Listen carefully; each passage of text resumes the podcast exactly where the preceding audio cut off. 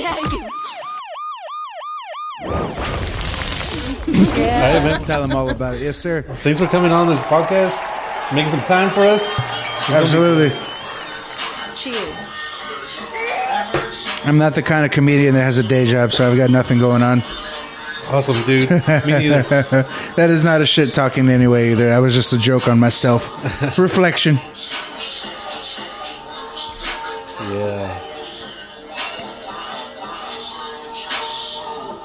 Is this local?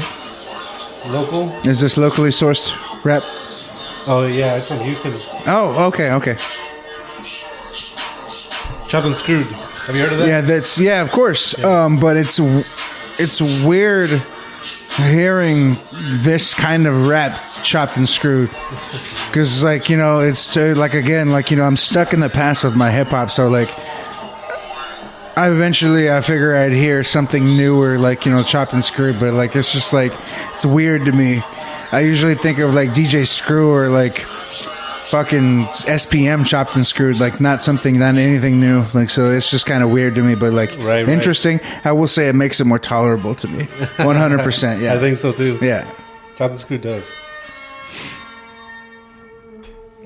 Yeah, there's some songs that I'll listen to from my past that just don't sound like right unless they're chopped and screwed. Right, right. Like a couple of the SPM songs. Well, let's see. So let's let's start. Welcome back to Taco Madre podcast. Uh, like, sub, comment, help us out. Uh, how dare you network.com.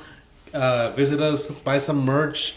Um, I have today a special guest with me, and of course, my wife and my lovely baby off cam. Hey, hey, what's up? What's up? oh, that was a great intro. She ready, man. Uh, and today I have a special guest with me, like I said, man, a nice comedian.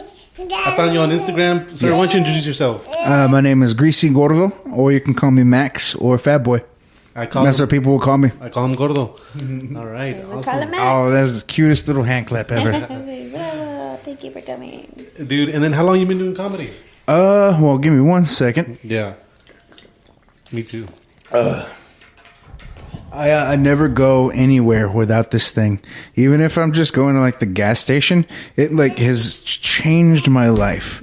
I always like you know would get like a cup of water and leave it at the edge of my bed at night, and it would you know the water would just get lukewarm after like 30 minutes. Yeah. But this thing just it's just like 64 ounces of cold water all day every day. It's awesome. Absolutely. Um, but uh, yeah, I got stoned before I came here. What did you ask me? I I, I do that a lot. No, it's, that's great. Uh, so uh, I asked you how long you been doing comedy. I've, I, I've been writing comedy since I want to say like 2015, and I just started um, doing stand up this January. Sorry, was yeah this January, and uh, people ask me like you know why did you start doing like you know why did it take you so long? Like now I'm 30. You know, I'm about to be 31 and I've been talking about doing it for a long time. All the people that know me. And honestly, like, it's kind of, it's pathetic. It's a sad story, but like, it was, it was suicide. Like, I was getting ready to like fucking end everything, like literally everything. Wow. And I thought to myself, like, you know, I just, I wanted to do that one thing that I always wanted to do. And it was comedy because I was afraid.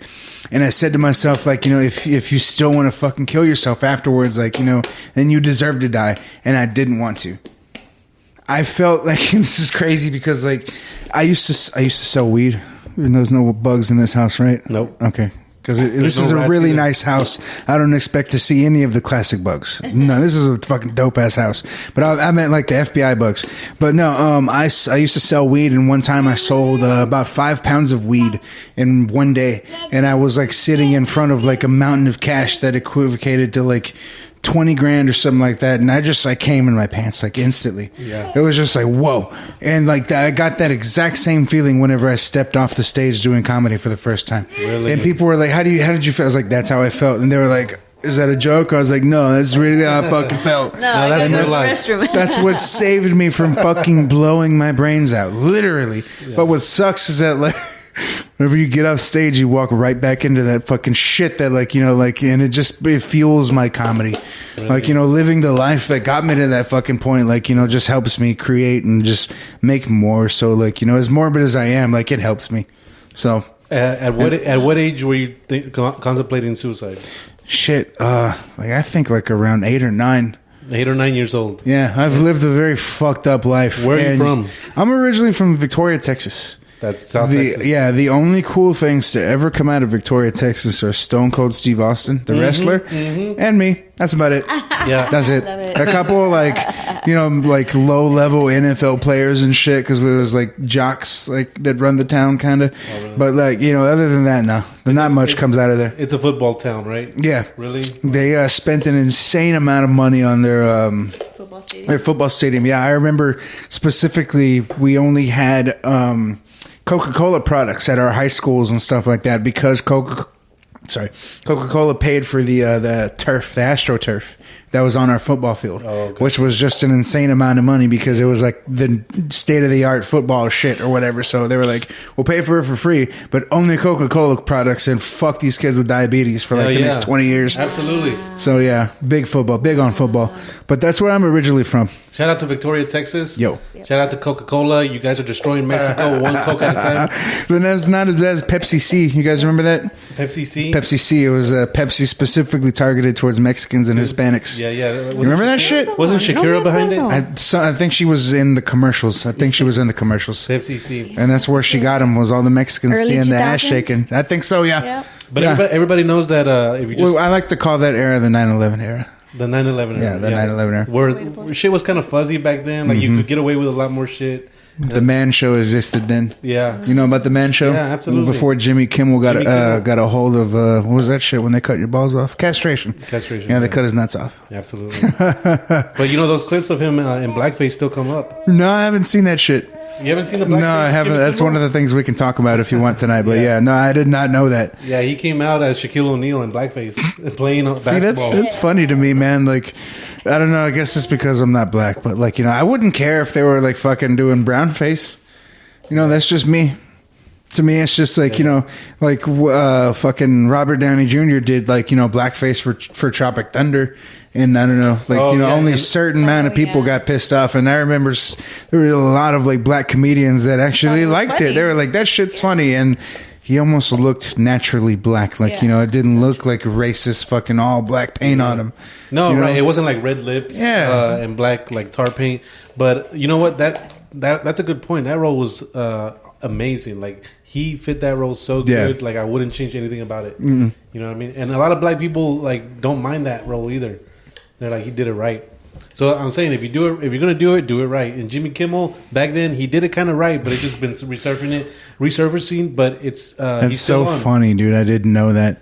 That'd be funny if fucking Jimmy Kimmel got canceled and then had to go back to like shit comedy that like you know he he can't do anymore. Like that'd be great. No, no. As Jimmy horrible Kimmel as that is, like you know, he's uncancelable because look, doesn't he have like a um, a Mexican uh, puppet next to him? Remember that Guillermo dude? No, I don't remember that. You don't you don't know about Guillermo? uh, Right. she Check remembers. Yes, he's on there. Check out uh, Guillermo and then uh, Jimmy Kimmel. So he switched from uh, doing blackface to just having like a uh, uh, you know like kind of like a Mexican. Uh, what would you call him? Oh, you mean the host? He, is he a host? Yeah. Oh, I thought his host was uh, somebody else. He puts him out on the street to go ask like dumb shit and uh, Oh, okay, yeah, yeah, yeah, isn't that amazing? yeah. That's fucking funny. He did the same thing with his son on the Man Show. Like he would give his son lines of like really fucked up things to say to women and stuff like that. Like, you know, I fuck. He's, we got a shirt that says "I fuck on the first date," and walking up to women, be like, "Do you do you uh, give head on the first date?" But it's like a fat ass ten year old asking, and I didn't know for the longest time that was Jimmy Kimmel's son. What the hell? So he reappropriated that idea and started giving it to this guy, I guess. Yeah. That's so funny. But yeah, He said, "He said, you know what? I can't do it to children. I can do it to this fat Mexican dude." It reminds me of Andy Minila- Minilakis. Milonakis. He's one of my favorite comedians, actually. I fucking love that guy. Really? I would love to meet him. Yeah. Well, what, what was that? Is he still active? Is he Uh, still I, I don't know what exactly he does, but I know he uh, he streams a lot. He does Twitch streaming. Oh, really? Yeah, I think whenever like um, something like awkward happens to him because you know they think he's young, or sometimes he gets mistaken for a woman, or somebody will get fucking mad at something that he does, and he'll just start a stream and just start fucking with him. That's hysterical. And uh, you know, the, the- other than that, I don't know. But I would, I would love to like do comedy with that dude or just meet him. But yeah, That's awesome. That's awesome. Have you met any famous comedians yet? um, technically, I met Will Smith, What? but that was whenever I was in high school. no way. Uh, he fuck did that came happen? out to. Uh, I went to Lake Highlands whenever I moved to Dallas. Oh, yeah. and um, Will Smith came out to uh, to Lake Highlands with Tony Romo for a promo for um, Seven Pounds. That movie Seven Pounds he did, and there was like a bunch of rumors that like a bunch of people were coming to our school, like so and so and so and so, and then someone like you know along the rumors said it was uh, Will Smith and Tony Romo, and they're like whatever.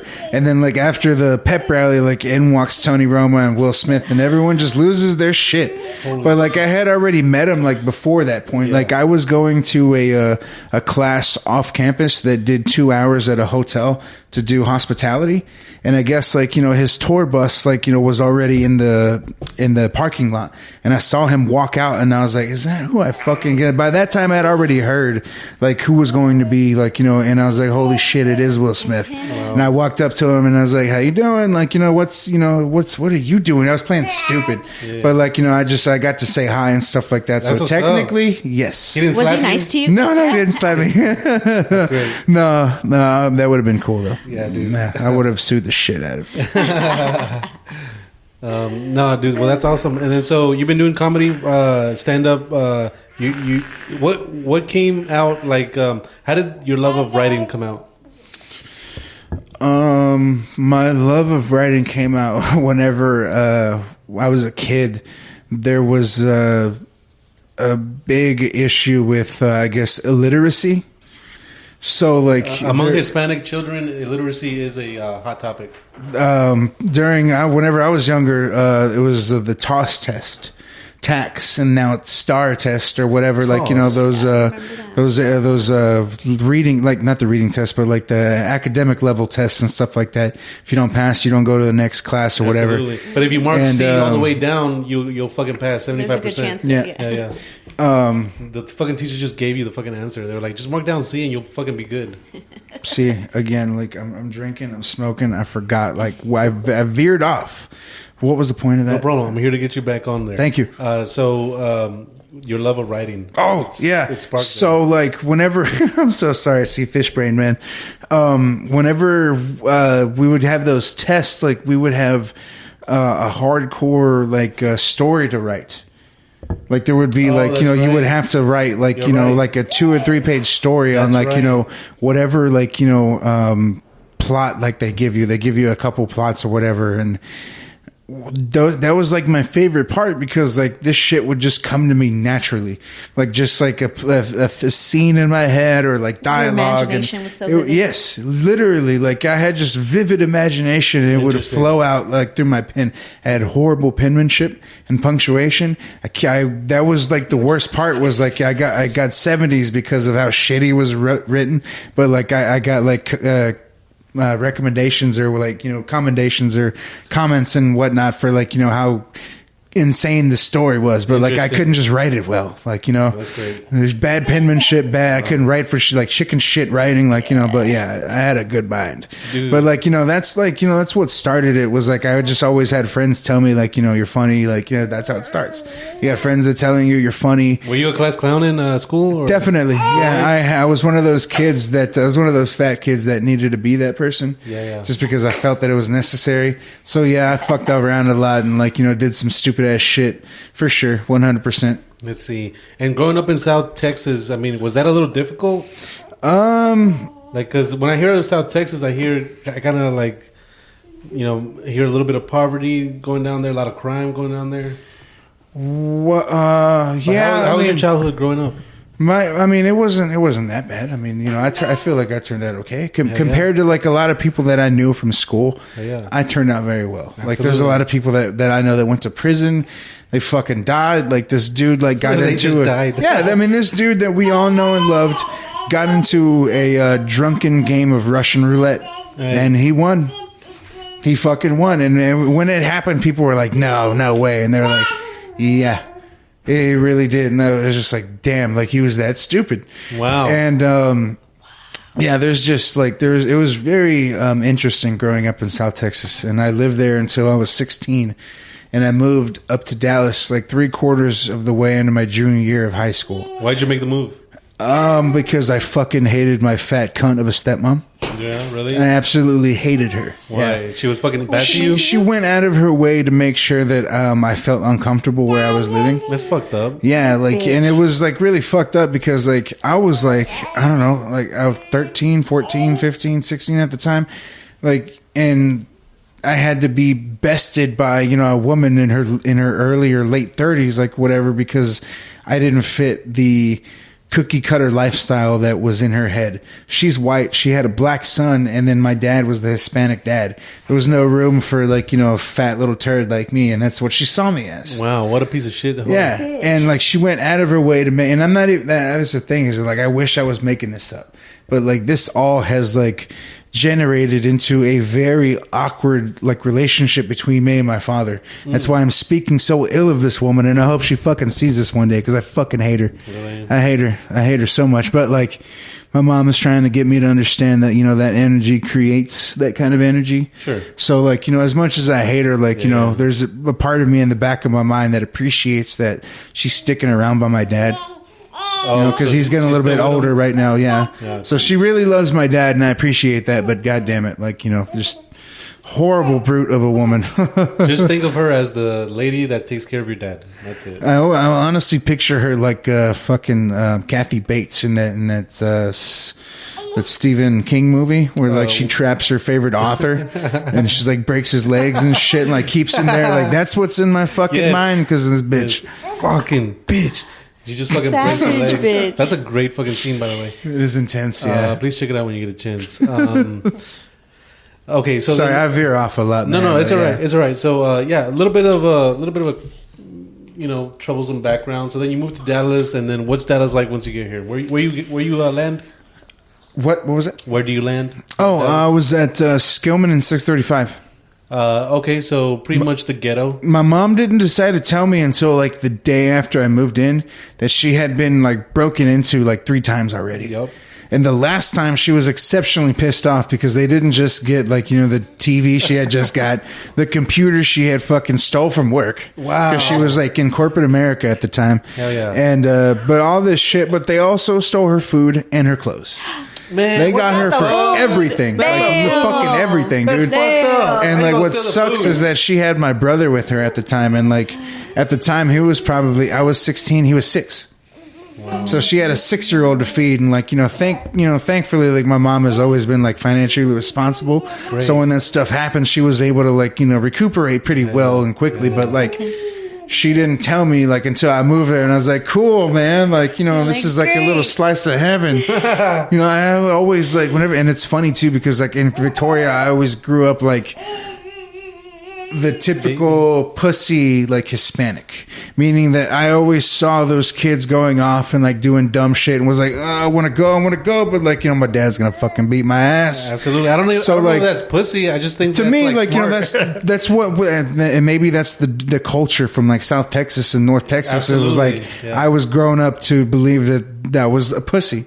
Was right there. Was like you know, not going and doing that shit. Yeah, You're not you know, fucked up. You're not Yeah. playing Russian roulette with us. Exactly. Fucking exactly. Like, and I, I'm a, yeah, I'm a pussy because of that shit.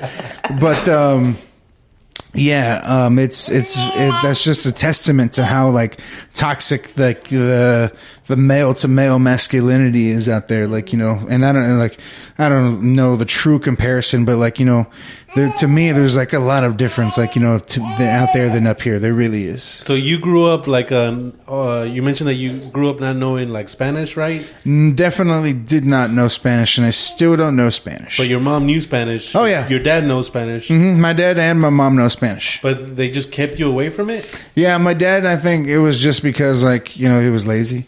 But my mom, it was because, like, she didn't want to uh, get, uh, let me know that she was talking shit about my dad. Oh, Because she fucking hated my dad and she was always saying horrible things about my dad. That's actually a good reason, actually. Instead of, like, teaching me Spanish Yeah, and setting me up for a fantastic biling- bilingual future, Yeah. there's so many jobs I had to pass up because I wasn't fucking bilingual. Damn. Fuck me over, but like you know, I can talk shit about my kid's dad like all day, every day.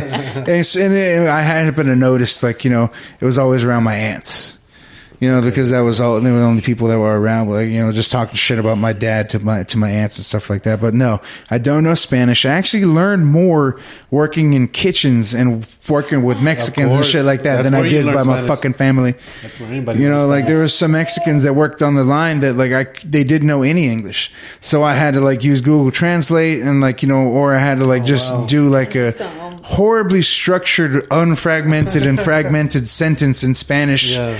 that like is just made hardly any sense. half sign language. The worst part, the worst one ever was like I was working at the Statler I was telling you about, and I had to park down by uh, it was it's called the uh, the homeless the homeless highway, something like that. Around there, there's just like this crazy like homeless infested area, Yeah. and I don't mean that in a bad way, but like you know, there, it's just they'll they'll rob you in that area. Yeah. And I was telling this dude like, hey, I, I, can you give me a ride to my car, like. I don't want to walk by the homeless people and get stabbed. And he's like, no, no, no, no, no, no, because I could, I couldn't get it out right. I couldn't fucking tell him. You know, I was just like scrambling because like they're about to kick us all out of the kitchen, and like they're just like one block away. It was like one block away from fucking Fifth Element shit, and I was like, no. But yeah, no, it was pretty bad. Like I had to convince him, like in like five seconds, that I won't kill him, I won't touch his wiener, and that I'm not going to steal his car. I just want to ride to my car. but I fi- uh, like I, I bumped it. What was really shameful about that was like our GM was a white dude who had to tell him in Spanish that what I wanted. that was fuck. painful. That was fucking painful. Yeah, and he was and he did the whole like you know white uh, like um, accent too. Yeah, yeah, yeah. that was fucking funny. Oh man, poor guy. But you know what? I'm glad he helped you out, uh, and you were able to not get raped that night. No. Let's see. So what about um? So then you land here, and then uh, you do a little bit of moving around here in Dallas. Uh, quite a bit. Yeah, Really? I, I've lived everywhere Yeah, in, why- in why? DFW. Um, that was because, um, again, I don't know if I said it during the podcast earlier, but I fucked a lot of fat white girls, a lot of them, and uh, what I does that have to do with anything? right, like that's that's eventually how I moved out of my mom's house for the first time. Yeah. If anything, if you're starting to fuck a white girl, you should be moving up in life. Right, but not not with me because Why? I just I made horrible decisions. Fuck. Just horrible decisions. And uh, like one day, like I just stopped going home, and I just I started living with this with this chubby white chick in Dallas. And my mom tracked me down because like down the street from where we lived, we lived off of uh, Haskell in Fair Park, and uh, right Wow, right across right the South Dallas. yeah, right across the street from us, there was this dope ass uh, taco place that sold uh, gorditas with like the best fucking barbacoa I've ever had. Fuck. And my mom was still like attached to my bank account, and she like caught me and ambushed me at this fucking Mexican spot one day. She's like, "Where the fuck have you been?" I was like, "Oh, oh God!" Yeah. I had a hangover. I was stoned, and like, I was just trying to get my fucking food, and I was just like, "Oh my God, I don't need this shit right now." And she was just like, "I'm getting ready to throw you out," and I was like, uh, "If you can't fucking tell, I left already." Yeah. And that was probably like the best feeling in the world was telling my mom right as she was threatening to kick me out, Yeah, like, yeah. "Fuck you! I just moved out. Like, what are you talking about?" I, I've been out. But like, it, it took me so long to get to that point. I'm pathetic. I am truly pathetic as a human being. That's that's my story. Is I'm just a fat, lazy piece of shit who's been lucky. Yeah, man. Me too. Uh, uh, All right. I was I used to be a, a nanny, like a male nanny. No way. Yeah, I used to I used to ba- I used to babysit. No and when I would way. tell that? people like I used to babysit, they're like, ah, "That's funny." I was like, "No, I'm serious. Like, I used to babysit." And it happened to be like people that I knew already, but like still, like you know, I was a babysitter. That is nuts, dude. What age were you babysitting? Uh, this was probably like I was 25, 26. No, the kids. Oh, oh, The kids. the uh, kids one of them was like uh, six, seven months. Hush! You were taking care of an infant. Uh-huh. And then the other one was two. There was a brother and a sister. So there was there was two of them. And then before that, or no, after that, it was a uh, like a nine or ten month old girl, and she was adorable. I missed that little girl. And it's actually funny because like I uh, I was dating her mom, No way. and I ended up um, babysitting her her child. And I have more lovable and memorable moments with the little girl than I do that that chick. Literally, yeah, she was god awful, such a horrible mother. Like when and she uh, she lived in like this uh, crazy house in Garland. Like there was given to her mom through like infidelity. she cheated on like you know her dad and like you know she, uh, the dad ended up moving out and getting the truck and the house ended up getting left to the daughters and the mom so like you know the daughters just kind of soaked up all this and like you know i got the tail end of all this. But um yeah this girl this uh, younger girl i met was a horrible mother and um she would invite me over and like give me snacks and stuff like that like the kid. And then she would fall asleep. And then the kid would walk around and just like you know get into shit. And one day it picked up a dog turd and ate it. And we just it? started like crying and then i walked up to it and i was like no fucking way. It was like dude like you know i've lived in like a house with abusive mexicans and i've never seen shit like this. I was like oh my god. That was horrible. Yeah white people are nuts. White people are nuts. motherfuckers. 100%. And cheers to that. Um, yeah i saw a lot of shit like fucking with fat white girls like for sure. Damn, that's pretty sure. the whole yeah talk about amber heard. Yeah Amber Heard. Yeah, yeah. Yeah, I think the funniest part about the whole Amber Heard uh, trial is that it's going to start shedding light on the other white girls that are pretty and fucking crazy like her. Because we all know, even like people who don't like, you know, have sex with white girls, you know, like a coworker or somebody from high school or maybe somebody who's like cool with your family that is white like that and like nuts, but seems sane. Yeah, right. And like we'll do some insane shit that like, you know, it's in the back of your mind or like, you know, whatever, but like everyone's cool with them. They're pr- because they're hot, because they're pretty or somewhat pretty or whatever, but like Or they, or they come off like as logical and intelligent. Mm-hmm. They'll, they'll give you like a random fact about Conniving. shit. conniving motherfuckers, yeah. But in the back of their head, they're talking about stabbing your ass. Yeah. And I think that's what's going to be the greatest part about this is that there's going to be so much, uh, so many of, yep, that are going to get called out and shit like that. Well, I look uh, forward to it. So speaking about her, let's check her out real quick and see what she got to say. I haven't, I haven't uh, seen too much about it, but I did see that Jason Momoa thing. If that was real. Well, you know she lost, right? Yeah. Oh shit!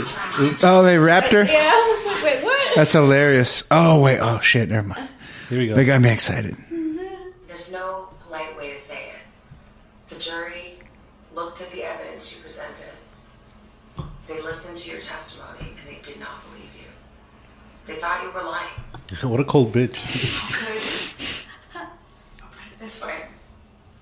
How could they make a judgment? How could they not? That's such a that's such a white girl face. Yeah. How could- receipts and heard through over three weeks of nonstop, relentless testimony from paid employees, and towards the end of the trial, randos. I just don't believe her. Is it getting hot because it's gaslit? Yeah, I don't believe her at all. It wasn't. I. I don't blame them. I actually understand. He's a beloved character. He's a beloved And character. People feel they know him. He's a fantastic actor. They're I'm not gonna lie, like I feel that way. I feel like I've seen so much Johnny Depp that I feel like I know that motherfucker. Yeah. She is right about that. Yeah, I saw him in Pirates of the Caribbean, and I was like, I know this motherfucker. I know where he's at right now. Again, how, how could they, after listening to three and a half weeks of testimony, Wasn't he Edward Scissorhands? Yeah, he was. uncredible Person, not to believe a I feel like I knew him after that. I like, I love this guy. yeah. Anyway, uh, that's that's the best thing she did was uh, just leave her mouth open like that for plenty of Photoshop. Man, that is crazy. I feel like I was just being gaslit right now by like a crazy psychotic bitch. But she sounded great, and she looks awesome. And that's how they are. They're very well articulated. They're very fucking like again conniving. Like that's the best word that I could describe it because I've spent so much time with white women, and Go that's ahead that's that's that's why I said that was because Yeah. Almost every single one that I've fucked with like are just fucking nuts. Really? and even the one that I knew that uh, I knew a white girl that fucked with um ugh, she fucked with the cartels out here in, in Dallas. Really? And like I figured that a girl, a white girl that was like, you know, like earned the respect of these motherfuckers would be chilled out, but no, she's fucking even crazier. Oh shit! Yeah, so I had to learn the hard way that um white girls will just get the best of you no matter like what happens and like you know no matter what happened like you know there's just a taint stain like you know that sh- fucking sheet that you know they were talking about that she shit on John, there's a now a shit stain about all this on Johnny Depp's fucking history Yeah. and that's how they get you there's just always something that that just reminisces Yeah, you're Always. right. In the, in the future, they're going to be saying, "Oh, but remember Amber Heard? Yep. I bet you. I bet you're still thinking about Amber Heard." uh, okay, so you you went out with a couple white girls. Um, overall, a lot Um, it's literally I've only dated white girls really? So are you, Literally. with a, are you with a white girl right now? I am yeah Wow, interesting. So why not date a Latina or a black girl? Do you want You're to want to not get out the room are for a second? you, you, you're okay? You sure you want to hear this? No, I'm kidding. I'm fucking with you. no, I just uh, I don't know, man. Like I don't know what it fucking is. Like I hate to sound so weird, but like I've been. My thing is like you know I'm fat, right? You know, obviously I'm fat as fuck. 100%. And my thing is like eating pussy. You know, right? Hell so yeah. that's just a thing for fat guys. And when it, I've been down on, on pretty much all the races, I've tasted all the flavors Yes. and it just feels whenever it's like a brown like you know woman in front of me like whether it's indian or hispanic or f- dot or feather indian by the way. Either one. I've had both. Right, right. um i hate indian food by the way. Fucking horrible. Dot- Um, dot Indian dot food. indian food. Fucking horrible. Um but uh it just it feels like i'm going down on like my cousin or something man like it does like you never want to feel that. Nah, as as No, weird as that no, is, no. that's what it feels like. Because like you know, I like to look, I like to see, and when I see that brown skin, it just feels fucking too familiar to me. Yeah, and I hate to fucking be so weird about it, but like that's just my thing. I'm fucking weird. I Like, understand, you know? though, yeah. But yeah, it just, it's too familiar, and like I don't know, white girls just taste better, in my opinion. Really? Yeah, totally. Okay, no problem. Uh, gotcha. So, you know, me, me personally, I like a little bit of spice in my life. So, Alright, man. Tell them all. so you know about the tampon shortage? There's no shortage. You know about- fuck? I fucking doubt it. Really? Yeah, I'm one of those crazy conspiracy dudes. Um, I read something last night about. Um, well, that isn't a conspiracy, but it's a. Um, it's basically a uh, an outlook on shrinking products, like uh, less toilet paper being uh, put inside packaging, less tampons being put into packaging, less pickles, less ketchup. What the everything, literally everything. And uh, there's, um, I guess, uh, what are retail consumer professionals and experts who have like you know guaranteed and confirmed that this isn't just in people's heads like you know the price of deodorant like you know goes up and as well as like the size goes down. Like you know it's just a pattern that happens. And they said that it's been picking up since the pandemic.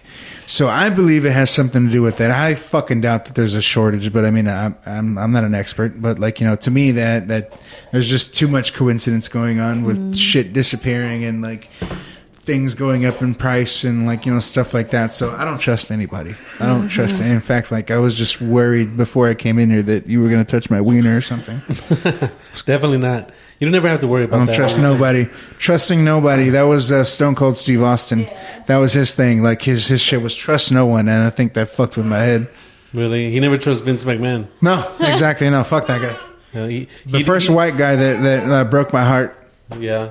Why did he break your heart?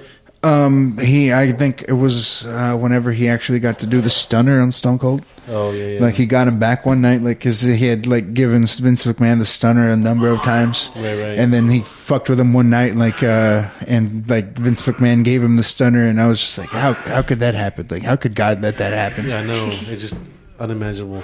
Um, but that's what they do. That's what bosses do a lot of the times. They'll make sure that they they fuck you over Yeah. to let you know who's boss. Uh, no matter how fucking big your cloud is. I would hear that a lot in my jobs. I would hear I would hear a lot of fucking shit like that. Like right before they were gonna can me, they'd say some stupid shit like, "Well, Max, like you know, if you wouldn't eat all the cheese board items out of the walk-in, you'd still have a job right now." I'd be like. Fuck you, dude. What like, you know, hell? just go fuck yourself. Like, The obviously, I deserve to be fired because the cheese board items equal up to like 80 bucks a week. And they never took that out of my check, but like, They he didn't have to obviously had a fucking, he point. could You have don't just, have to tell me he that. could have just fucking fired me. No, like, I problem. didn't need, I didn't need some condescending bullshit. Exactly. Because now you can claim like uh, discrimination or something. um, I was going to tell you. So, what was the worst job you've had? Uh, RGIS. What Off is the it- top is of my fucking head, What is? RGIS. Um, they are uh, basically their day in and day out job is the worst part of retail. Do you guys ever work retail? I am. Yeah. What was the worst part of retail? Fucking everything. I don't know. Yeah. But like, but like the, Inventory, the Hours, managers. inventory. Yeah. That's what I'm talking about. RGIS is an outside company that places like Walmart and Kroger and big companies or small companies hire, and they double check the um, the inventory for places. So like you know they've got like Walmart doing like you know their employees checking how many fucking boxes of cereals do we have or whatever whatever, and RGIS comes in and tries to match that number or get real close to it, and that's basically what they do. They just come in and uh, either really early in the morning or late at night and just do fucking inventory. That's Wow. all they do. That sucks. And it's never. It's like you know a Kroger in in fucking Fort Worth. The the you might have to go to a Dillard's in Frisco the next day. Like you know, it's just everywhere, anywhere and everywhere. And the only way to become a manager is to be their fucking whore for like twenty five years.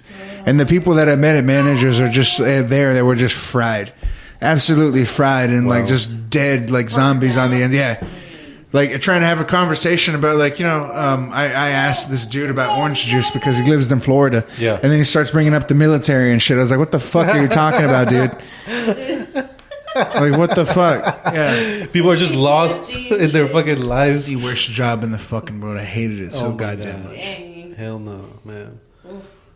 Uh, okay. Um, I hated that goddamn job so much so look, uh, speaking of South Texas, South Texas mayor arrested and accused it of bribery. bribery and fraud see what was I saying I was telling you it has something to do with Mexicans I bet It says I could be wrong It- hold on, hold on. Let's see. A South Texas Hold on, I'm gonna, give I'm gonna give my people the benefit of the doubt. A South Texas mayor has been arrested after a federal indictment or accused him of committing bribery and fraud. Piñera, oh Piñatas, his name is Piñatas. Uh, Mayor Rodrigo Lopez, oh, it's not looking good. Uh, was arrested on Monday. Damn, as he re-entered the country at the Hidalgo port. He was going into fucking Mexico. oh shit Holy shit. The two count indictment accuses Lopez of embezzling from La Joya Independent School District from March. Oh, fuck. That's, stealing from the kids that's why we don't have any fucking policemen like Yeah. outside of fucking all the schools. funding is gone Hell yeah. The district made purchases totaling about 70,000 grand. I mean, 70 grand from a business Lopez runs. The indictment alleges Lopez also is accused. So he fucking got the school board to pay to a business that he fucking owns. Oh, okay, yeah. And then Lopez faces up to 10 years in prison per fucking count, bro. Damn. Wow. Ay, way. It's not looking good. What can you tell me about Se- South Texas and like, uh, is there a lot of corruption going on there? Um, right now, I have no idea. But whenever, whenever I was living there, like there was always shit going, uh, like that thing we pulled up earlier, the seven bodies found in Mexico with shit carved into their bodies. Oh, wait, wait, wait. Let me pull that up. Like there was always shit like that going down in Brownsville, because Brownsville is like real close to Mexico. What border are you guys close to? Is it the Reynosa? No, uh, no uh, Victoria isn't really close to a border. Okay. Victoria is just close to um, the the closest thing it's to honestly like it's like the Gulf of Mexico.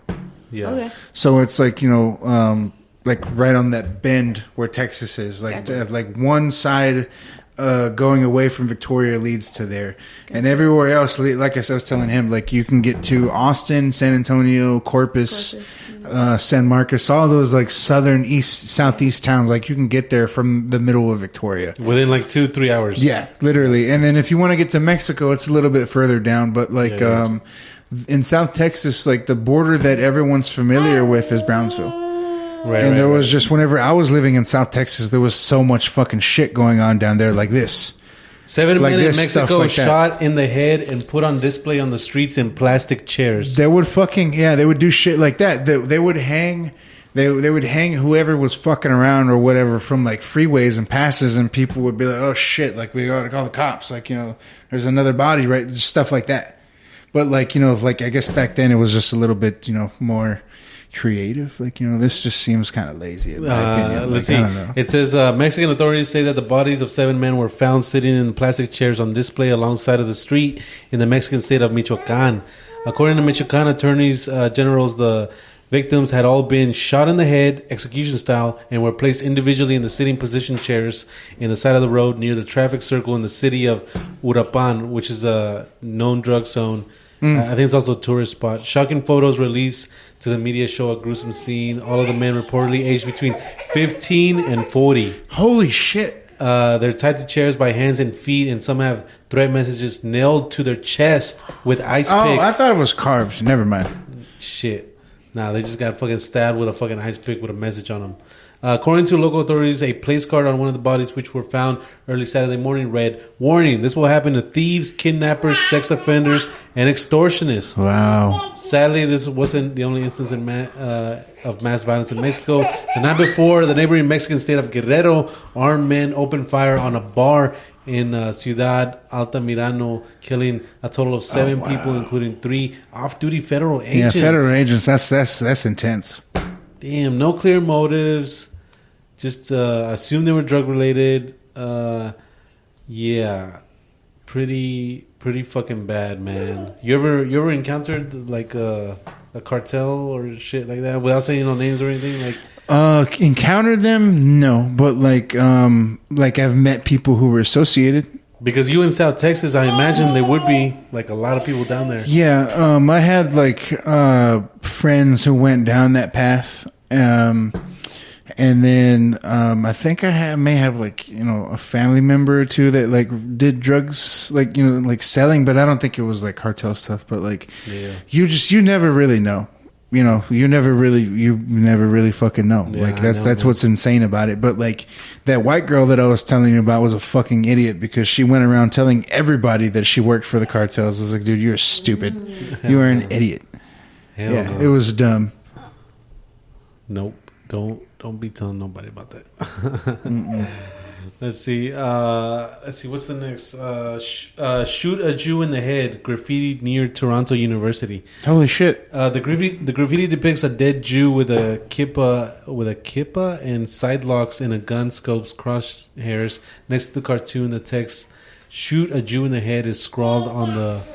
Damn, man, they didn't show it. Just here it sounds hateful. Here, here it goes. Oh, okay. Shoot a Jew in the head. Uh, this is what they were fucking uh, sprawling. Uh, the the graffiti, according to an image shared uh, in Canada, depicts a dead Jew. Uh, yeah, yeah, yeah. I have no idea what a what a kippa is. I think it's that thing that they put on their head. Or is it the star? No, it's not the star.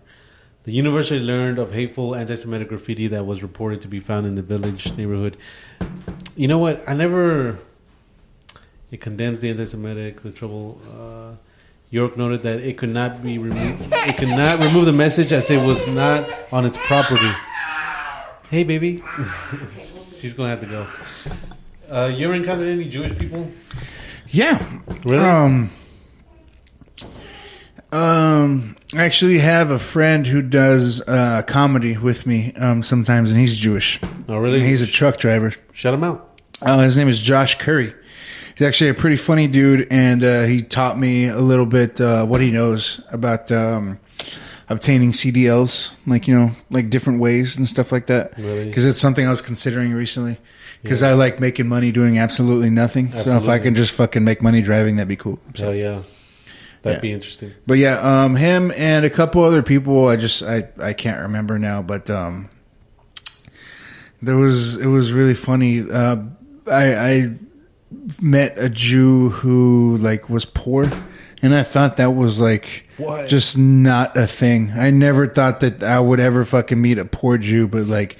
It made me feel so much better about myself because, like, you know, those people are supposed to be like, you know, real close with their family and like, you know, fucking tight knit, well off and stuff like that. But like, not this guy. Wow, really? And just, it was like the first image I've ever had of like, you know, just a Jew down on his luck besides Jesus, of course. Wow. That was, you know, he had the worst luck. But, um, yeah, he, uh, I never heard of that, man. That's crazy. yeah, I've never heard of a broke Jew before, but yeah, that, it made me feel like a million times better about myself that day. so he was cool and stuff. Yeah, no, he, he was really. He had a, like a funny sense of humor and shit like that. But like, he was just always like broke, always broke, and that's because he was like uh, a junkie. Hmm. So like, uh, you he was from Plano, Really? So like you know, I, whenever I moved uh, to DFW, like like a year after that, I lived in Plano for years and realized that you know there's just a lot of those kids out there, a lot of fucking like just privileged white kids who like you know just never did anything after high school. They just go on to the next party and the next party, and some of them eventually went to Collin County Community College and failed out and Just kind of broken. and then the rest of them like if they didn't quit going down that high that road they died of heroin Really? if you, I don't know if you remember that, but there was like a bunch of kids dying left and right from heroin, like in Yeah.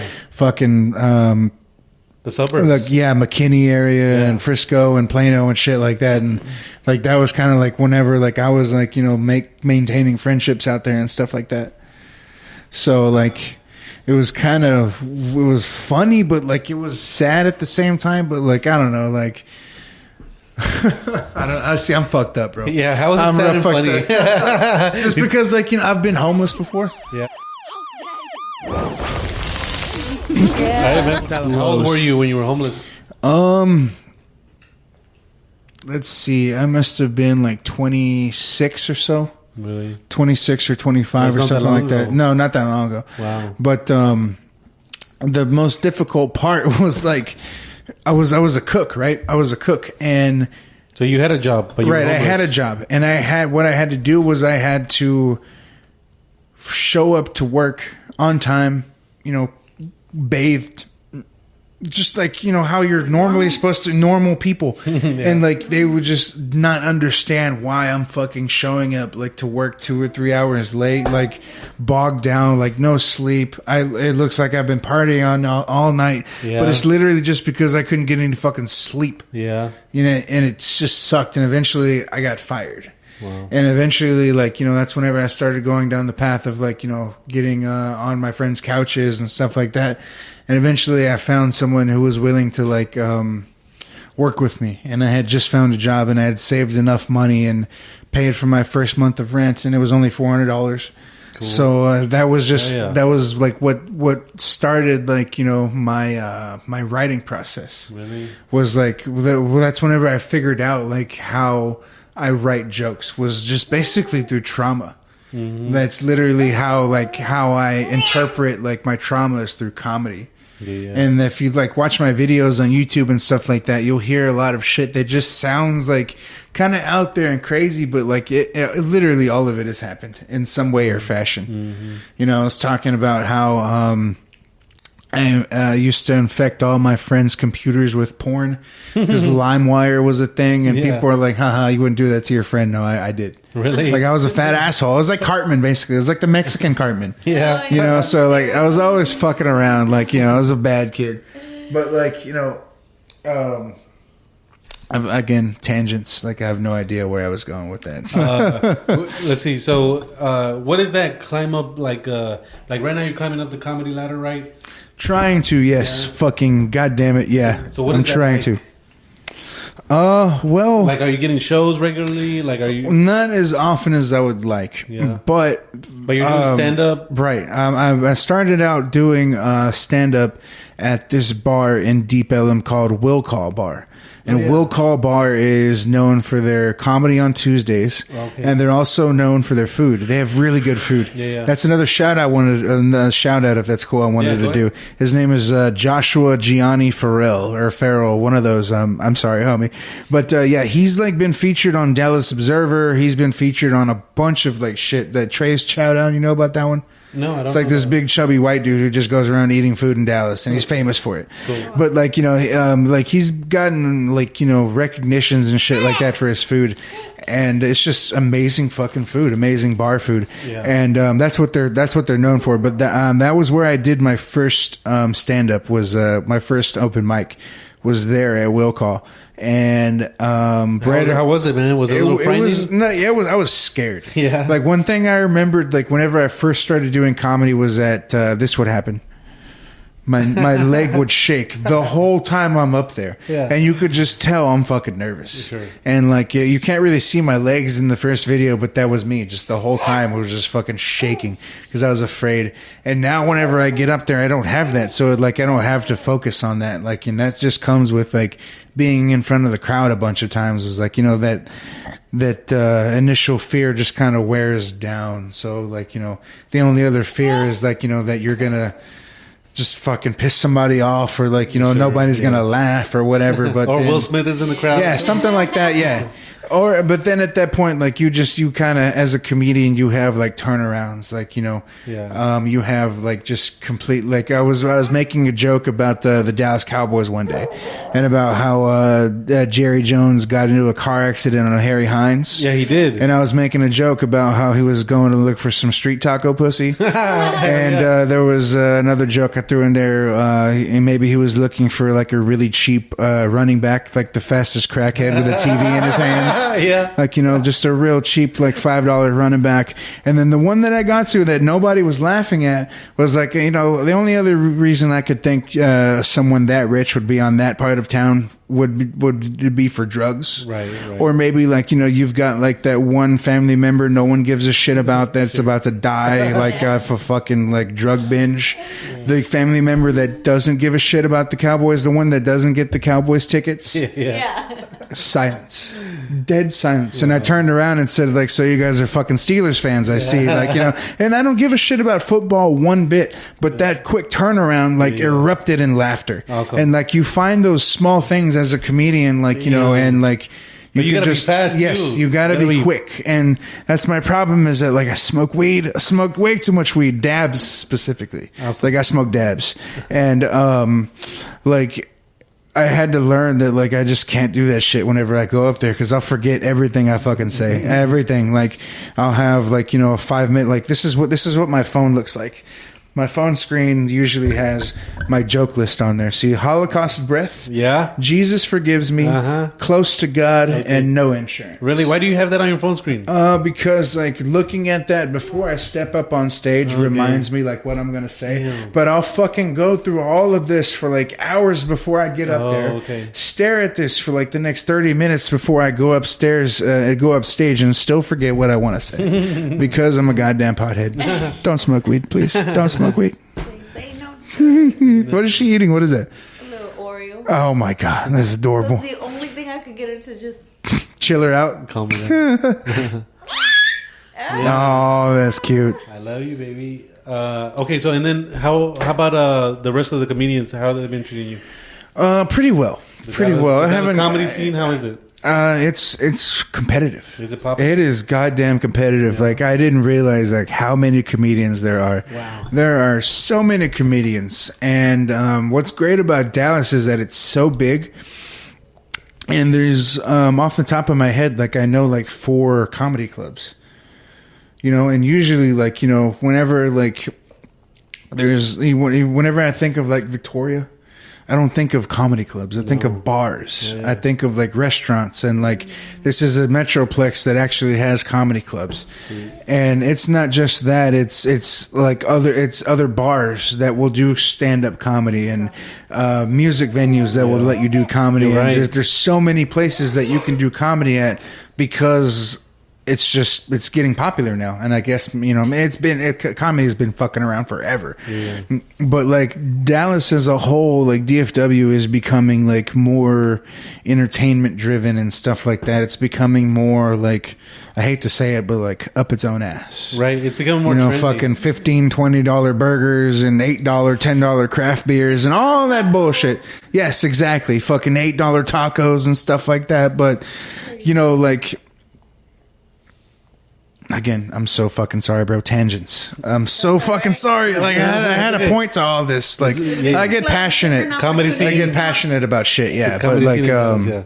Different Like there's there's so many different places where you can go up to that isn't a comedy club and and like even you know, someone who doesn't know anything about comedy could ask, like, "Hey, you guys want to do some comedy? Like, make some money? Like, let's make some money. Like, you know, let's fucking do this." And if you've got a plan, like, like, you know, those people are willing to fucking do it because, like, if a bar is like dying or like not getting any sales on a night, like, you know, fuck it. Like, I'm gonna let this dude set up and like there'll be more people in my bar tonight. Like, you know, yeah. that's whenever you you know you charge like whatever or like you know sell things sell shirts like you know whatever do what you got to do to make your money but like you know there's if you think about it there's so many restaurants there's so many bars in dallas there's it's like an untapped market and like more and more and more Yeah. places like you'll see like you know there's live music tonight Yeah, exactly. you know stuff like Yeah, that yeah. because people want that like you know that fucking that that experience That's so true. They want to be entertained while they're also dining in. And what- I think that's an amazing experience. it is an amazing experience but like i also i fucking i hate it Why? And the reason why I hate it is because like I feel like it's like it's Why? like they're trying to turn DFW into like LA, like California shit. and No, like don't- it, so don't you, you laugh, you laugh, but it scares me because like I don't like I'm fucking poor, bro. Like I'm poor. I I I have to depend on my fucking rich. Like not she's not even rich. Like you know she's just she pays for my shit. Sure. My girlfriend. Yeah, yeah. I depend on my girlfriend. I'm a piece of shit. Like you know I'm scared, but like you No, know that's not a even piece of shit. even That's not a her like shit, no. even her like she's worried like you know about like you know prices and stuff like that. But like there's just everything is going up. Like what I was talking about earlier, like prices and stuff like that. Inflation, yeah. inflation and stuff like that. Prices going up, uh, packaging going down. Mm-hmm. Um, and then like that just like even more separates me from like you know the Mexicans that like you know think that I'm one of them. Like you know they're just like fuck this dude's crazy. Like you know fuck this guy. Like you know So you don't- it don't makes think- me it just makes me feel so fucking weird but like that's just that's just how I feel man. Like I feel like this place is like kind of like going up its own ass. It really is. I mean, it, it's a little pretentious for sure, yeah especially if you go uptown. and it sucks because I love it. I love Dallas. Like I love, I love it. But like what it's becoming, it's like really scaring me. Like you know, it just seems like they're trying to push out like you know lower income people and like, and if you're not lower income, that's fine. But like when I think about it, like you know. Lower income people are the people who fucking build your community. They're- They're, they're- the people they're the who actual are your bartenders. They're your mechanics. Yeah, yeah, yeah. They're your cooks. They're your bartenders. They're they're all the people that like That you know you you. see regularly. Like what the fuck you're gonna do when you like you know drive up the price of all the apartments that they're living at? Like what the what the fuck you're gonna do? Mm-hmm. You're gonna get a bunch then of there's not gonna be assholes. anybody that wants to put up with all those people that fucking come in after brunch that just want to ruin somebody. Uh, I'm sorry, um, fucking church and just want to ruin somebody's Sunday because like you know God allows it. Like you know, like who are they going to yell? There's not going to be anybody that wants to work those jobs anymore because they're not going to be a fucking afforded living here. Hell yeah. And see, I'm, I'm again, I'm like, I'm sorry, but like, I get so passionate about the weirdest shit. But like, you know, that's where a lot of my comedy comes from is like being poor. Is like being like you know lower income, being like you know lower class, lower society, and like that's one difference in like DFW from South Texas is like that is just way more apparent. Yeah. It's way more in your fucking face, Right. like Yeah. way more in your face. Yeah. Yeah, yeah. No, Sorry, I, I I get so morbid at times, guys. I'm so sorry. No, but like, good. like again, I'm really good at turning around. So like you know the the best part about like you know all this to me is that like for like you know again like it's weird saying this because I have a girlfriend, but like you know with all this like you know new food and shit like that and come there's like so many fucking fat white girls out there just walking around I could stare at. And like it's just it's just so much fun to me, but like you know I love it for all the wrong reasons. That's actually the best thing You about know? it. uh, okay, let's see what else we got. We got to get into. Um, let's see what is this. Uh, uh, world's first exorcism center created for those on bondage with the devil. Uh, so the world's first ever center of for exorcism is being constructed for those who are in bondage with the devil. Uh, the Archdiocese of Manila is currently building the groundbreaking center in the Philippines. Wow. Uh, the center will be used as a headquarters for the Philippines Association of the Catholic Exorcisms, uh, Exorcist, uh, the Ministries of Exorcism, and the Ministry of Visions and Phenomena. Uh, the Archdiocese uh, of the Manila Office of Exorcism said it will be a product of more than seven years of prayers, planning, and fundraising. In a statement, the Archdiocese said this religious structure will be the first of its kind in Asia, if not the world. Uh, So uh, he said it will be for people in bondage with the devil who are therefore the poorest of the poor and usually overlooked. We are grateful to you and you and our benefactors who have until this point supported uh, the Saint, um, yeah, Michael Center. Yeah. Uh, Interesting. So yeah, what do you think about that, man? In in the Philippines, of all places, they're building an. Yeah, no, I didn't know that there was uh, that many Catholics out there for that to be a thing. Apparently, You know, crazy. the Spanish conquested uh, the Philippines, Oh, and yeah. they uh, Ah. they uh, they got in there. Um, you ever had any kind of uh, encounters with the devil? Uh, white women, yeah. Yeah, Some right. white women are the fucking All the devil. white yeah. women. Yeah. God damn it. How about their fathers? Um, actually got along well with the dads. Mm. Um, What can they do? They already lost their daughters, right? yeah. I definitely, uh, I, I came across like a, a racist father. What do you mean? I uh I was gonna have a baby, man. I was gonna have a baby by this uh this chick I met who went to uh, UNT, and um she was like uh, she was a trust fund baby, you know. Hell yeah! So, but like you know, I I really I really dug this girl, and um I I accidentally got her pregnant, and her dad told her that if she didn't get you know the baby taken care of in an abortion, that he was going to stop paying for her school and she was already like you know about to like get into the process where like it would have been too fucking late to just like pull back. Like you know it would just been fucking her completely. Right, right. and like he when she found out he was dead serious about it she that's whenever she told me. Wow. and we had to come to and it was it was you know weird because like she included me in this decision. She included me in the fact that you know they're about to get rid of uh you know her school if if we don't get rid of our son That's crazy, man. and yeah it, people are the devil. it, it, I wasn't kidding. Yeah, it's like it, was it was fucking nuts to me because like the time that we spent together, like as a quote unquote family, you know, just us. It was always nice. It was always cool until he found out she was pregnant. That's whenever his racism came out. wow. Yeah, that's whenever I realized. And, and as soon as he found out that he asked me to leave, I was never welcomed at that house again After that, the fucking Yep. cut ties. immediately. Wow. And um it was just it was the weirdest feeling in the world because like I had always wanted like a kid. But like it was just I was always just fucking scared. Absolutely dead scared of that fucking happening. But like she was well off. Her family was well off. Like they were like, you know, her dad like made millions per year. Like there was no way, like you know, and I hate to say it, but there's no way the financial responsibility of this child would have, like you know, fallen upon me. And and I think that's why, like I I was okay with it was because like that was what kept me from wanting to be a dad was Wow. because it's so goddamn expensive. Wow. So I'm sure you guys know, like it's fucking insane. Your snacks are gonna be so much later. I swear, dude. Don't go organic. It's gonna. It's more expensive That's all she knows. but uh, but uh, yeah, man, like um, that uh, that was intense. And I, Wow, again, man. like I forgot why I brought that up. But no, um, that's fucked up. We were just talking about how if you ever encountered the devil. yeah, the devil. Yeah, well, there you go. Yeah, that was my fucking encounter with the devil. And I guess you did, man. He fucking asshole, That- man. I do not fucking That's- like that. that's- I, th- it, I I think about it a lot. Yeah, man. That's. I fuck- think about like Hell what no. that kid like might have looked like, and that just haunts me. It's crazy, but at the same time, like you know, I'm there's that that part of me that that male part of me that's like fucking thank God, like, what the fuck, like you know, but like still, like you know, that was the only time in my life where like there was a pregnancy scare and I was cool with it.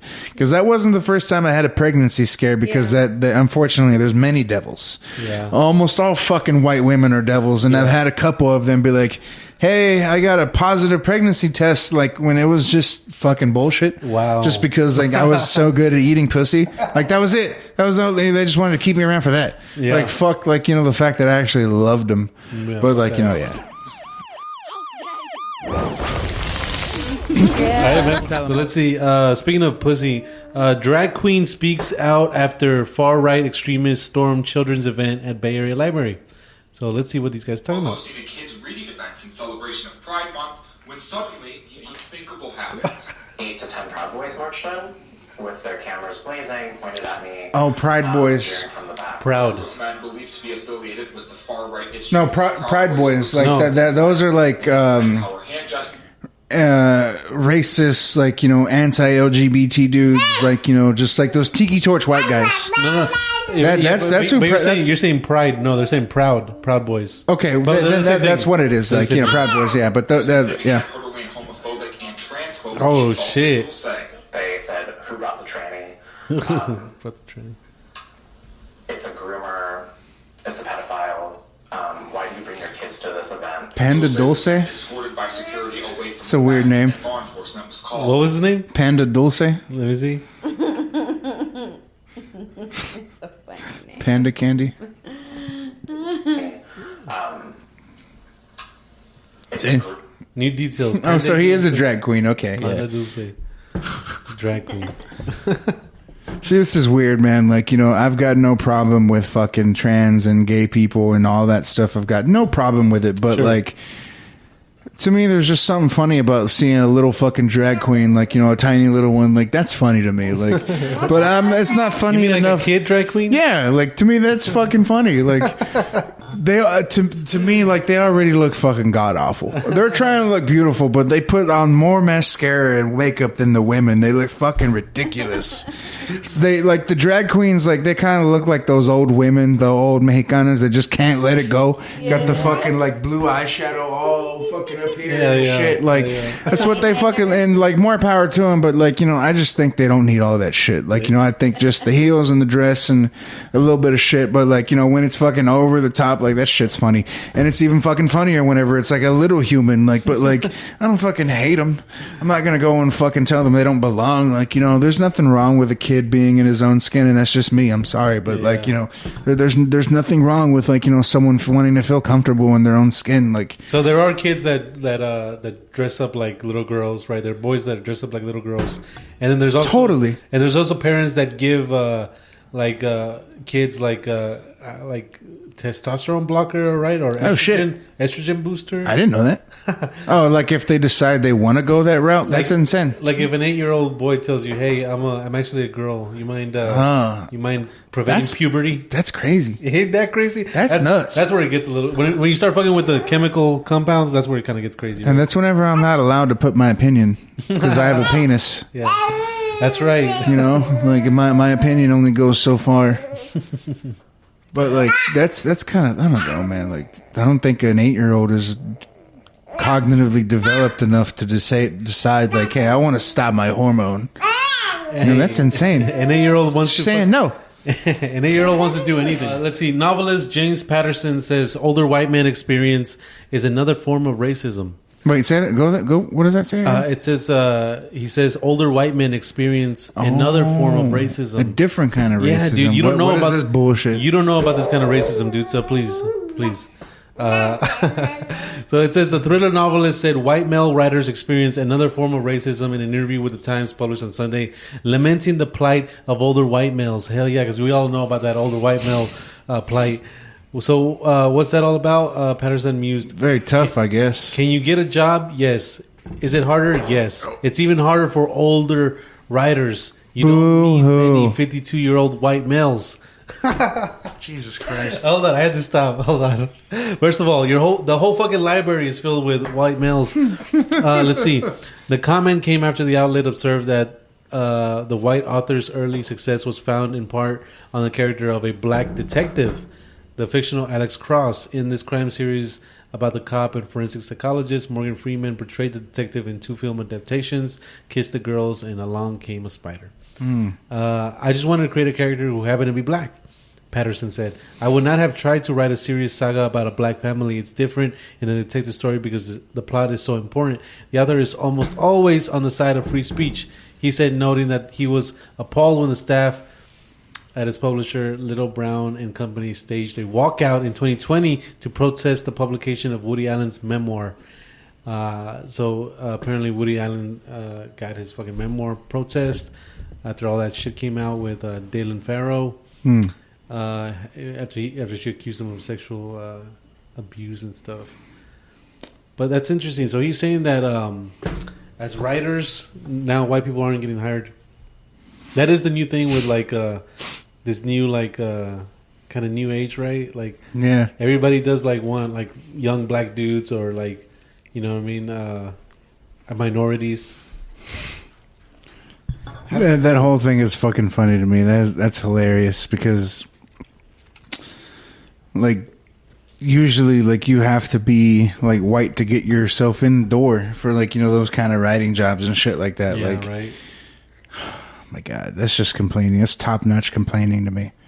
That's fucking. That's white people problems, in my opinion. You feel like you experienced racism in the past? Uh, yeah, for sure. Um, especially working in the kitchens, I've seen it um projected towards the uh the the immigrants, Really? the people that uh you know that don't really speak uh, English, and then the people who um had to learn English but aren't uh, that well at speaking it. Sure. You know the the white people and the white bosses will assume that they're unintelligible just because they have an accent or because they don't speak your language, and they'll say things, and I, I hear everything in the kitchen. And there was just so many times where I heard like you know the the white boss or the white chef just say something fucked up, and like no one says anything because if you do, then you get fired.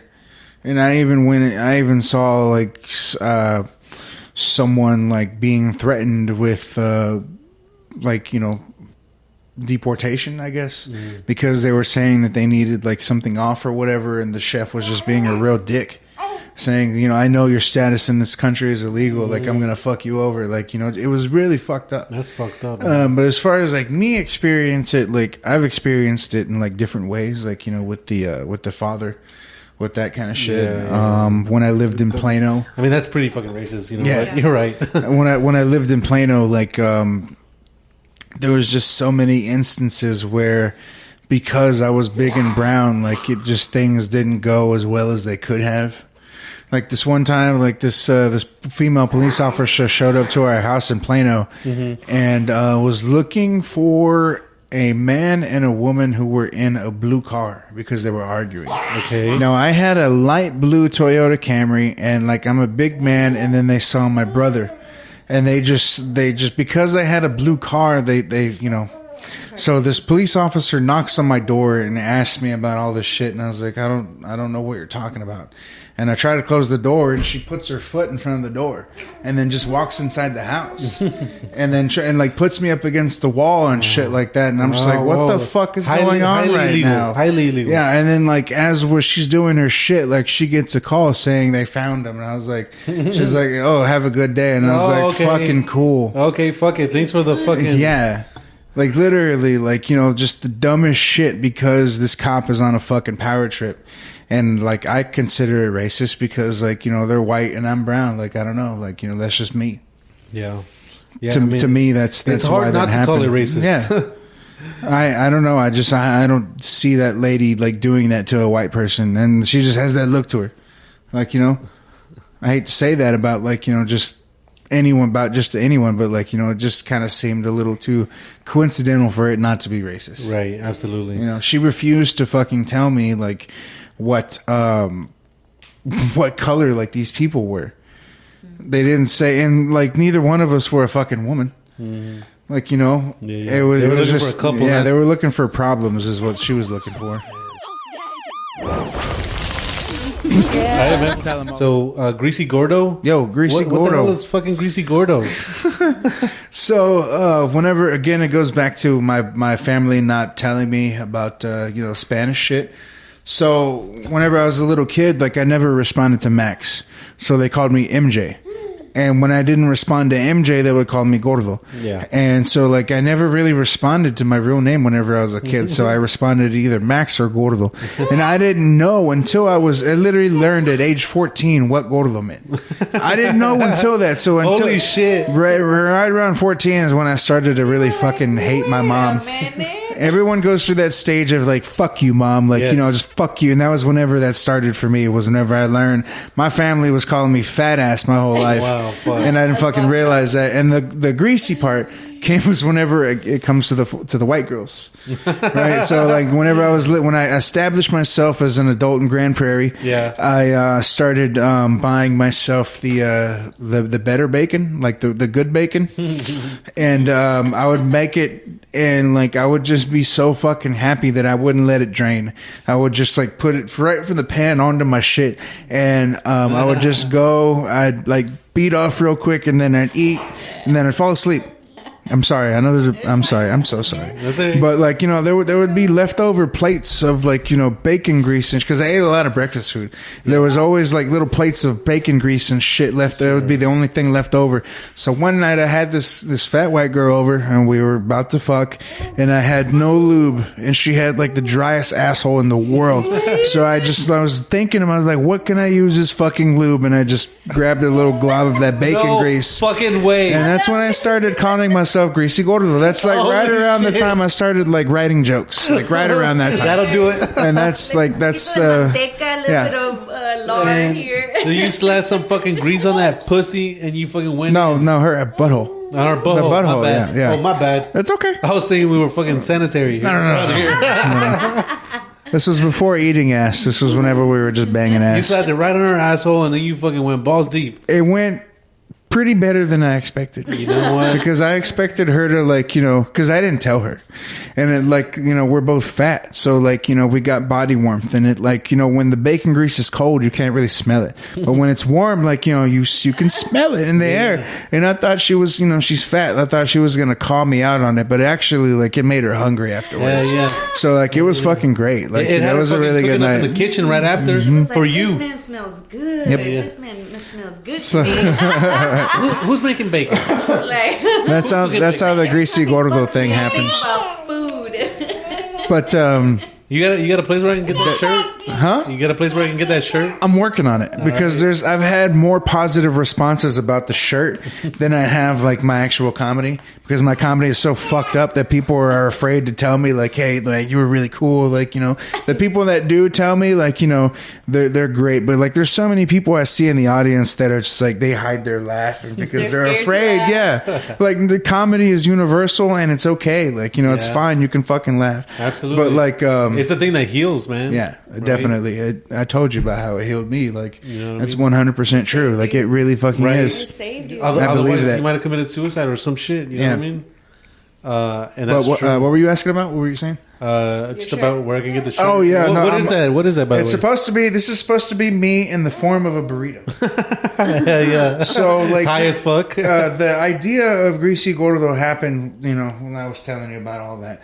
But I originally um, sold um, food in Deep Ellum. oh, really? That was a, that Where? was the original concept for Greasy Gordo. Um, I got tired of being fucked over in kitchens. Yeah. Just I got I got screwed over by one too many white bosses and was just like fuck you guys. And I left Bar Louie in Arlington. And um, I was traveling from this is whenever I was living with another white girl and her dad in Garland. And I was traveling from Garland to like West Arlington for a job that fucking just completely screwed me on my hours and all that shit. You know, they just didn't care about me, even though I was like one of their only cooks that stuck around and knew the whole Yeah, yeah. kitchen. That's how it be, man. They they thought that because I was a pushover and like you know took what hours I could get that they could like you know like basically what happened is that I showed up for my shift at five o'clock in the afternoon mm-hmm. and battling like two hours of traffic to get there just to find out they canceled my shift so they can train somebody new. Mm. And they didn't call me, they didn't tell me, they didn't Wow. email me, and I was just like, all right, Wow. fuck you. They knew how far I lived. And I was like, fuck That's you guys. fucked And I up, was just man. like, and what's really funny is that when I showed up, like the the new trainee like just fucking bailed. They were like, "Fuck this! I'm not going to do this." They signed up for a job they couldn't hack, so they didn't have anybody to do it. And I was like, "Nah, man, fuck you guys! I'm out." And so I went home and I made like I don't know, like a hundred tacos. And I went out to Deep Ellum and I had them in this like bag that kept them warm. And I was just yelling at people, "I got tacos! Who wants? Who's fucking hungry?" Because Wow. they're drunk crowd. Wow. And I sold out in like thirty minutes, Fuck like you, maybe in an hour. Holy shit. And uh, that's where that's where like you know I, I guess I'd like to say Greasy Gordo was born. Yeah, man. Um, was whenever I started doing all that and um, Wow. man. Eventually- That's an incredible story, though, man. you just fucking got the fucking spirit to fucking go out Yeah. there and say, you know what? Fuck what we're working for anybody else. I'm gonna work for myself. That's something that I had been thinking about for so long because like I had spent so much time cooking for all these like white women that didn't appreciate the food and it felt good like you know just going out there and like cuz whenever you're working as a line cook you don't see the people's reaction to the food and whenever I was out there selling my tacos on the street I would see people just like fucking coming in their mouth like you know as they were eating my shit so it felt so good Hell yeah. and um, like doing that and landed me a spot inside a bar in Deep Ellum. So I was slinging my food out of a spot called Wits End in Deep Ellum. Yeah, yeah. It's like right on the corner of um, it's like Elm and uh, Crowdus in Deep Ellum. Mm-hmm. Right, the busiest section of Deep Ellum. Well, they have this little like taco truck that kind of looks like it's coming out the wall. And they didn't have anything in there for the longest time. So whenever they saw me like hustling outside, they offered me that spot. And so I started the Greasy Gordo truck there, and um, COVID kind of fucked everything up for me. Yeah. Yeah. COVID fucked everything up and ruined uh, everything. Like, um, just the bar was going through a phase of like, you know, uh, transitioning the bar into like a better state. They were cleaning and doing all kinds of things because Wits End was known as like you know like a, a stoner bar, like a grimy like metal bar, and I love that place. It's a fucking great place. Yeah. But like you know, it's it's the place where people went to smoke weed on the rooftop. Sure. So it was like you know like it was kind of dirty, but like that's what people went for. It was like a dirty bar. It was like a place where like you might Yeah. catch an STD at, like you know that kind of shit. Isn't that where they have the like uh, the pentagram on the side of the wall? Yes, exactly, I- yeah. I, know. I always smoke weed up there. Yeah, exactly. So you know what I'm talking about. Yeah, yeah. Like you know, so It was great. Yeah. It So I was- I was the little fat dude selling tacos in that little truck when you would come down. Awesome. And um yeah, so uh I was doing that and COVID fucked everything up Yeah, and um we had to part ways and you know we're still cool and everything and um I actually I actually ended up doing my first non-open mic comedy show there. And the whole time I was just like roasting like the employees, and I, I roasted the uh, owner as well. And uh, I guess he didn't fucking like it. And I Oh, tried shit. going back to that bar to buy some coke, and I got banned. Aw, I literally I got fucking banned uh, because like because of the yeah somebody got their feelings hurt because of the jokes I made, Ew. and I was kind of being a dick to the uh, to the security guard about it. She was being a real bitch. Uh, she's fat as fuck, and she when she found out that uh, I was I was uh, like banned technically. Like she was like all right get your fat fucking ass out of here. Just like calling me a fat fuck fat fuck. And i was like in my head i'm like dude you're fat too. Like what the fuck? So i like i just gave her like you know just some really mean like you know fingers. And i got pushed by a security guard. I almost went to jail for fighting him. Like it was a great fucking night. Yeah. but like you know like as after all that happened i still love that place. Like you know it's a fucking great place. It's the place where my food baby was born. Yeah, man. I'll- and like you know i'll always have a soft spot for it. But um Absolutely. yeah um after that like uh i just started working around in kitchens and stuff like that and uh I just, I really, I, I realized just how much I hated working for kitchens again after having a taste of my own freedom and my own thing. Like, you know, it just kind of sucked.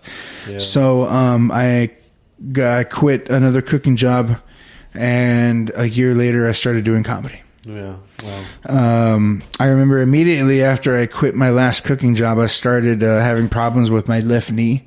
So, like, honestly, I wouldn't have lasted much longer anyway. So now, like, I can't do any regular kitchen work. I can't stand on my feet for, like, even just being up there for my five minutes doing my comedy, like, it hurts my knees. Yeah, yeah. And it sucks.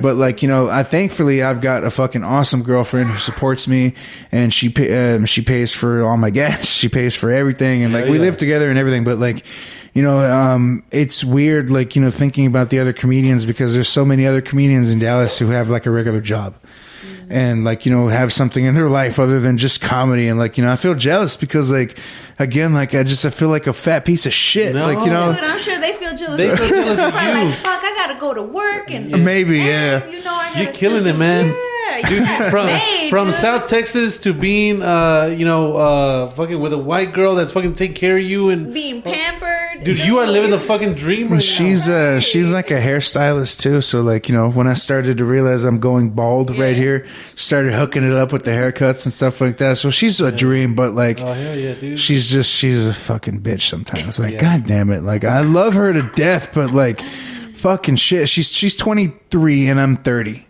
And like she gets pissed off when I tell her like there's differences, there's age differences, like there's things that you don't get. Like for instance, whenever I tried to call her inch because like this bitch is still on insurance, I'm not. She's fucking lucky she's still on her family's insurance, and I like okay, so I'm going off on tangents. All right, so so sorry. She fucking crumbles and cries because she had to get on the phone for like ten seconds to talk to the insurance person that I had called and talked to for like an hour and a half already. That's how fucking fragile she is. She gets upset whenever I tell her, like, you know, I need you to like scoot in the bed because, like, you know, you're kicking me in the face. Like, you know, just, just please do me that. Mm, Like, starts crying. she gets, dude, like, she cries for fucking anything, anything and everything because she is an emotionally unstable, chubby white girl. Yeah, well. and that's my fucking poison. It's my fault, but like, fuck. It's okay. Oh my god, It's dude! okay. Like I, like honestly, the to be shit I com- gotta to be put in. completely fucking honest, Please. that is what drove me to the point where I wanted to kill myself. Wow. I'm not even joking, So the and same like thing I, that you love is also gonna make you want to kill yourself. if I feel like if I really wanted to break up with her and just end it, I could just tell her that, like you know, you know, you almost drove me to suicide, but comedy fucking saved me. Pretty sure if I ever admit that to her, if she sees this shit, like she'll break up with me. She might. But like, yeah, man, like it's just you know the definition of insanity Yeah. is doing something over and over and over again, expecting different results, like a fucking idiot. Yeah, you know that's what? me. I'm the idiot. You know what? We've been through that though. We all been through that. So But like, I love her to death. But like, she just she needs to go see a fucking therapist. Don't we all? She just she refuses to go see because she's too scared. She doesn't understand that she's too scared because she needs to go see a fucking therapist. she doesn't want to. Oh my god. She doesn't want to open up that Pandora's box. Maybe. Yeah, it's so and it's so fucking frustrating. And then my dumbass twenty year old brother lives with me, and he doesn't clean either. like you know, he just adds to the mess, and so does she. And so like I feel like a goddamn like just stepdad to like two of these retards, and one of them I happen to be fucking. like you know, it's just like what the fuck. I'm sorry, but like yeah, yeah. No, I understand, man. And no wonder you're such a funny comedian, man. Like I think all that stuff that you went through, all that trauma, has just That's like not the- even it. Like I got molested as a kid. really. Yeah. that's awful. I know it's awful, but like that, like I feel like that is whenever I realize that like life isn't what it seems like. So like just fuck it. Just fuck everything. Yeah. Because I got molested. Mm-hmm. And you want the only reason why like I was so like that was because like I was such a bad kid. I was already like masturbating and stealing porn by then. So I knew what this dude was doing as fucked up as this sounds. Mm. I already knew what this dude was doing to me. He was grooming oh, me and he was it wasn't just once. It happened multiple times. It happened a lot to the Was he point where close, like family or what? No, he was my mom's boyfriend. That's fucked. Yeah, That's like fucked. my mom saved. How old were you? I was like maybe when it started, I was like maybe eight, and it happened for like two years. And it got so fucked up to the point where like I let it happen if he would give me extra food because that's how fat I was. Like I knew like what he was doing. He didn't tell me what he was doing. He called it cleaning.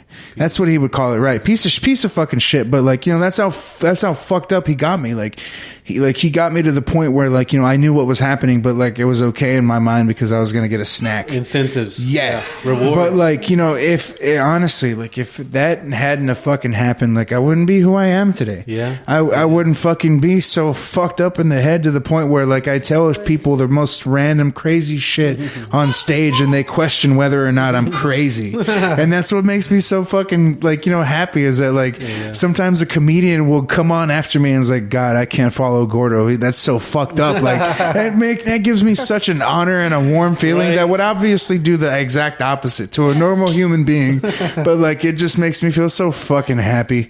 It really does. And like, you know, whenever I'm sitting there just laying on like like this week uh, the the the Holocaust breath. Yeah, yeah. Right, that's my opener joke for this past week. The joke is is that like one of the comedians that I know said uh, online, "What's worse than than uh, bad breath?" He's like the Holocaust, and that was his joke. That's where he ended right there. Yeah. And uh, somebody went on the post was like, meh, meh, meh, meh. obviously he was a Jew. Yeah. You know, he got his, his fucking like you know yarmulke pissed on, but um, I went on there and I went a step further and I said like you know. In my opinion, like you know, the worst thing about thinking about bad breath and the Holocaust is bad breath during the Holocaust. Yeah. I highly doubt they were giving these people any fucking toothbrushes because they were barely oh. giving them any food. I would hate that. And then I was, I, I, I went a step even further, and I said, well, like you know, I can only imagine like being like you know in Auschwitz, like like trying to sleep next to the Jew with the worst fucking breath, going up to the the guard and being like, I can't fucking take it, I can't take it anymore. It's so fucking gross in there. Can you? I I would rather. Can you take me to that room where all that hissing is coming out of? Not knowing that's the gas chamber, and that's again like I get the dead silence, and that's when people are deciding whether or not they want to fucking laugh at me, and that awkward moment where like. I don't know in my head whether or not what I'm doing is wrong or right. right, right. Just gives me a fucking boner. Like it, Yeah, it really does. Like making people feel awkward and making people feel weird. And and I hope I haven't made you guys feel that way and like regretted inviting me. But like, yeah, that's like that's where my drive for comedy comes from. Is just being fucking weird, man. right Like, there, tiptoeing that line, Yeah. that edge, man. You're right there. And one of the best things for me is like whenever I'm in public and someone sees that I'm fat and they're uncomfortable, like I'll just start lifting my shirt and just like feeling up on myself. Or if I if I see like if I hear someone who's being homophobic Yeah.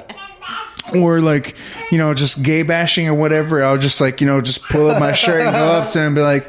So do you like you hit me after this or how does this work? And they're just like, oh, fuck. and they're just like confused. Like you know, I just love making people feel awkward. Oh, and like what what gets me in trouble a lot is like doing it to my girlfriend because like I just have no filter and like I fuck with her because she pisses me off to the point where I just don't fucking care anymore. And like there's been so many times where I just fuck with her so much where she's just like, all right, like when she puts her finger up in the air, that's whenever she does that white girl thing. It's just like boiling her brain. It's like, all right, I'll stop. Just like, you know, just okay, yeah, yeah, literally, yeah. That's amazing, man. Dude, okay. Uh, But yeah, it's my comedy comes from a culmination of like just living a fucked up life, being molested, uh, like all kinds of just literally a fucked up life. Like that's where all my comedy comes from, and I think that's why I'm so comfortable with saying what I'm saying online because like I'm not online, well online too. Like I, I, I get fucking like uh, community standard bands like at least once a month. hardcore. Uh, yeah, it's bad. But um, I think the reason why like I'm so comfortable with saying that shit is because like I know like life can be way fucking worse. You've been through the I've- I've- worst. yeah, You've like been to the worst. Yeah. and it led me to like you know some awful fucking shit. Like whenever I went through that breakup um, that I was talking about, that um, I don't know, maybe that was another time. I'm, I'm fucking. It's gonna get real weird. What? You went through a breakup. I just finished that shot, so it's gonna be real weird. Good shit. I went through a breakup, and um, yeah. See, I'm stupid. I really forgot what I was gonna say. That just killed all my brain cells. It's all right. Um, where can they find your comedy? Um, I'm on YouTube, uh, Greasy Gordo, Yeah. and then uh, you can find me on uh, Facebook, Greasy Gordo. Okay. and then Instagram, Greasy Gordo. Where Greasy- you found me? It's all the same shit. Just Greasy Gordo. Greasy Gordo. And I, I ran up on him on uh, Instagram and then I checked out his YouTube and stuff. Uh, you have a lot of funny stuff and a lot of fucked up shit Yeah. on stage. Um, do you have any shows upcoming or where can they find you? Actually, on Wednesday, yeah, it's two days from now. Um, I've got um, my second showcase with Swimming with the Sharks um, at uh, Dallas Comedy Club. Oh, cool. and it's a comedy club uh, right on the edge of Deep Ellum. yeah, it's in Deep Ellum. On Main, uh, like right on Main and uh, Hall, I believe. Awesome. And uh, that's going to be in their, their big room, their uh, their their their bigger room where I think it's like maybe two hundred people. Yeah, yeah. And um, Wow. as far as like doing like shows like this where it's not an open mic, Sure. where not anyone can just you know show you got to pay to get in. This is my this is my third show like that Wow.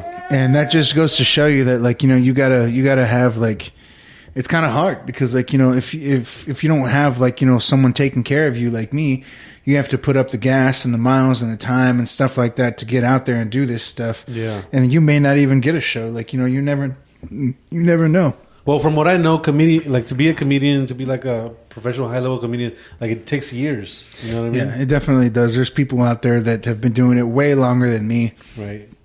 And they're just the way that they deliver the jokes they're just insanely better Really? insanely funnier and they're actually making money doing it i've been doing this since january i've made five dollars Really? yeah, it's like a basic yeah literally it's like a long internship Yeah, it is. so everything i've been doing besides those three shows i was talking about are all open mics so you don't you don't get paid for that Mm. No, stuff right, right. and i'm not at the point where i can be paid for shows so like i've it's like almost like literally been like doing an internship It's a hard, yeah. And eventually like it either pays off uh, financially or you know emotionally like maybe you feel more fulfilled. Yes. or like you know you just i might have ended up killing myself if i had bombed that night. I don't fucking know. Like you know it just it's a gamble sometimes. Like it just depends.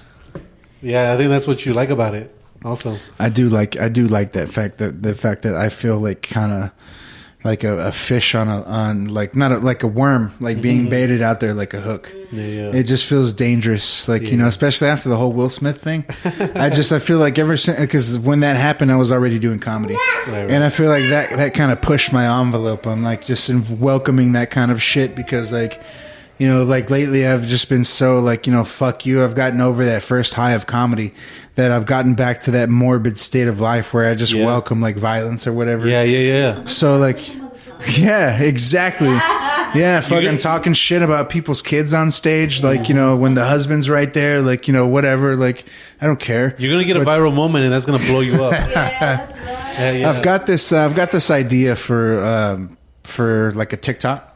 And what it's gonna be is it's gonna be uh, me dressed up like as like a like a pastor kind of, and I've got a Bible, and I'm like, okay, we got to do this, we got to do this, and then like, and then I do some kind of pitch, and then I open up the Bible, and it's like a vial of Coke, and then I do the Coke, I do the Coke real quick, and then I walk up to like the people that are walking into like Sunday Mass, Yeah. and I'm like, thank you for coming today. Like the Lord blesses you. And then have like a little fake heart attack.